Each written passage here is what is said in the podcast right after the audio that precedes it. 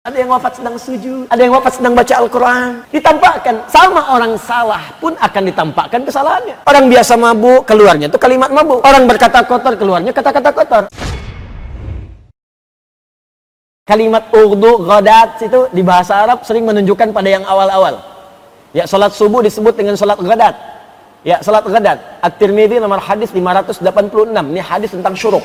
Ya, man sallal ghadata fil jama'ati aw fil masjid thumma yaqudu yadhkurullaha wa yusalli rak'ataini fi bidayatil duha fa kana alaihi ajri hajjin wa umratin tabamun tabamun tabamun Siapa yang menunaikan salat ghadat subuh? Kenapa salat subuh disebut dengan ghadat? Karena ia berada di awal waktu dalam salat yang lima waktu itu.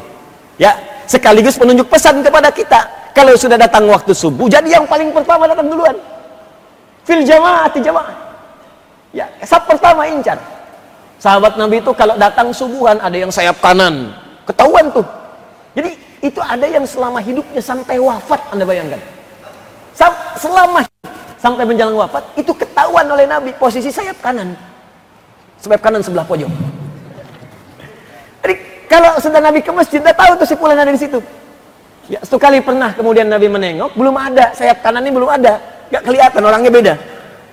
Maka Nabi katakan, mana si Fulan? Belum datang. Tunggu. Sampai kemudian agak jedanya agak panjang. Panjang, agak panjang. Sampai dikhawatirkan diduga subuh akan habis, baru dimulai sholat. Sampai ingin dilihat si Fulan ke mana ini. Ya setelah sholat, Allahu Akbar tiba-tiba belum datang juga. Ditanya kepada para sahabat, kalian tahu siapa si Fulan ini? Di mana tinggalnya? Kelihatan hari ini. Maka disebutkan ya Rasulullah si Fulan tinggalnya di Anu. Datangi ke sana, ayo kita ke sana tengok. Jadi kalau sudah sehati jadi ahli masjid itu, kita kenal nanti siapa yang jadi ahli masjid. Pasti antum akan tahu tuh yang subuh, akan tahu lama-lama tuh kebiasaannya. Ada yang suka di belakang imam, ya kan? Ada yang suka kemudian di pojok-pojok kiri, ya. Ada yang suka di belakang imam, tengah-tengah pas, tapi mau jadi badal imam juga belum mau, ya kan? Woi, samping kanan ada, tengah-tengah ada, nggak apa-apa, itu kebiasaan. Lama-lama kita mengerti. Ada yang ba'da subuhan mojok, mojok dekat tiang, gitu kan? Ada mojok-mojok di pinggiran dekat tembok, ya. Ada yang zikir, ada yang tenang, saking tenangnya tidur, gitu kan? Banyak. Tapi kita kenal. Nah makanya ketika satu tempat itu nggak ada, ada yang rasanya hilang, ada yang kosong. Ada kerinduan bertanya. Lama-lama itu jadi teman akrab, nengok. Datang Nabi dengan para sahabat ke rumahnya. Begitu bertemu ternyata Allah perjalanan jauh juga ke tempatnya itu. Kalau kita jalan kaki sudah satu jam dua jam itu. Anda bayangkan sepeda belum ada, mau Brompton, mau yang lain belum ada tuh pada saat itu. Ya, nggak ada sepeda itu. Ya, motor juga apalagi mobil nggak ada. Bayangkan Allahu Akbar dengan kakinya masih bisa berjalan perjalanan jauh untuk menunaikan sholat subuh dan mendapatkan sah pertama pojok kanan. Itu kalau telat dikit kan nggak kebagian. Antum kalau telat dikit nggak kebagian ini. Ngincar-ngincar sebelah kanan, kanan luar. Baik. Jadi Allahu Akbar. Kalau nggak datangnya tepat waktu nggak dapat. Jauh itu. Begitu sampai di situ, Subhanallah, masya Allah, apa yang terjadi? Kata istrinya dia sudah wafat. Sudah wafat. Kata Nabi, adakah kemudian yang membuat engkau aneh sebelum wafat? Ada sesuatu nggak? Nggak ada ya Rasulullah. Cuman dia itu kayak orang ngigo sebelum wafat itu. Dia katakan, Ya Allah, kenapa nggak lebih jauh lagi? Ya Allah, kenapa bukan yang baru, Ya Allah? Nabi tersenyum mengatakan, Ya, ketika dia mengatakan demikian, ditampakkan oleh Allah pahala-pahala kebaikannya. Jadi kalau orang saleh, itu saat akan wafat, ditampakkan ya kebaikan-kebaikan dia. Pahala-pahala dia, gambaran-gambaran surganya. Makanya ketika wafat itu akan wafat tenang, senang dia, tenang, jiwanya tenang. Dan panggilan wafat itu panggilan ketenangan. Quran surah ke-89 ayat 27 sampai 30. Ya ayatuhan nafsul mutmainnah. Hei jiwa yang sedang tenang. Kenapa dia bisa tenang? Karena tampak semua kebaikan. Tampak nih pahala kamu nih saat jamaah, pahala kamu saat belajar, pahala kamu saat ke masjid ditampakkan dan digambarkan kenikmatan surganya.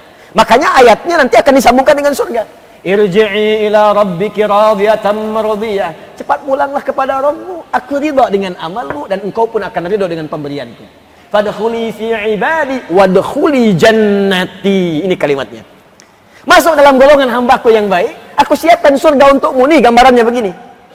Makanya saat sakaratul maut itu tenang, lihat tenang, enak. Saking tenangnya nggak sadar nyawa sudah hilang. Makanya ada yang wafat senyum.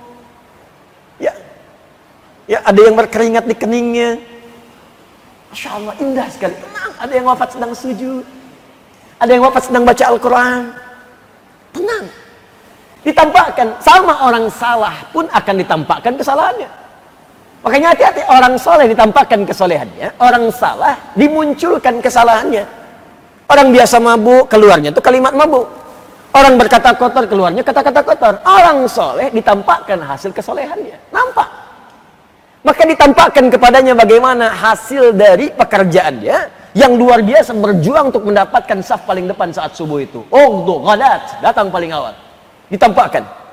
Ketika ditampakkan ada pahala itu, dia merasa ya Allah, segitu aja pahalanya udah luar biasa banyak. Apalagi kalau lebih jauh lagi. Ya Allah, kenapa tempat saya tinggal gak lebih jauh lagi dari masjid? Ya Allah, supaya banyak pahalanya. Tuh. Dia masjidnya zaman Nabi udah kita tahu semua.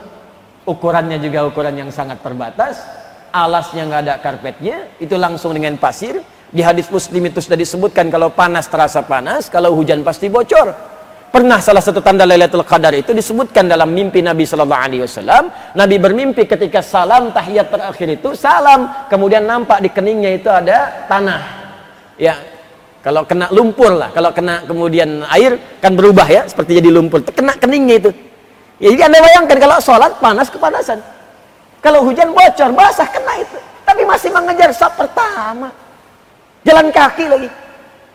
Sahabat demikian. Sana siapa? Ya, surga belum jelas. Amalan berantakan, hisab menegangkan, cita-cita surga Firdaus. Ya, bersama Nabi lagi. Sekarang dikasih kesempatan. Masjidnya besar, Al-Azhar.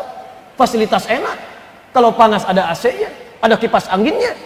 Ya, kalau dingin hangat di dalamnya kajian subuh kemudian ada hidangannya ya, teh manis ada sarapan nggak tahu gitu kan di luar banyak ya, jadi kalau dengan semua fasilitas ini belum juga membantu kita menyentuh untuk ibadah di masjid ya dengan cara apa lagi difasilitasi dulu orang ke masjid sederhana itu karena motivasi kuat motivasinya kuat jalan kaki pun dapat dua jam ditempuh ini orang sekarang sepeda sudah ada motor lengkap mobil koleksi banyak jarak dari rumah cuma 20 meter untuk berangkat dengan semua fasilitas itu pun belum bisa dipakai. Ya perlu dikasih apa lagi?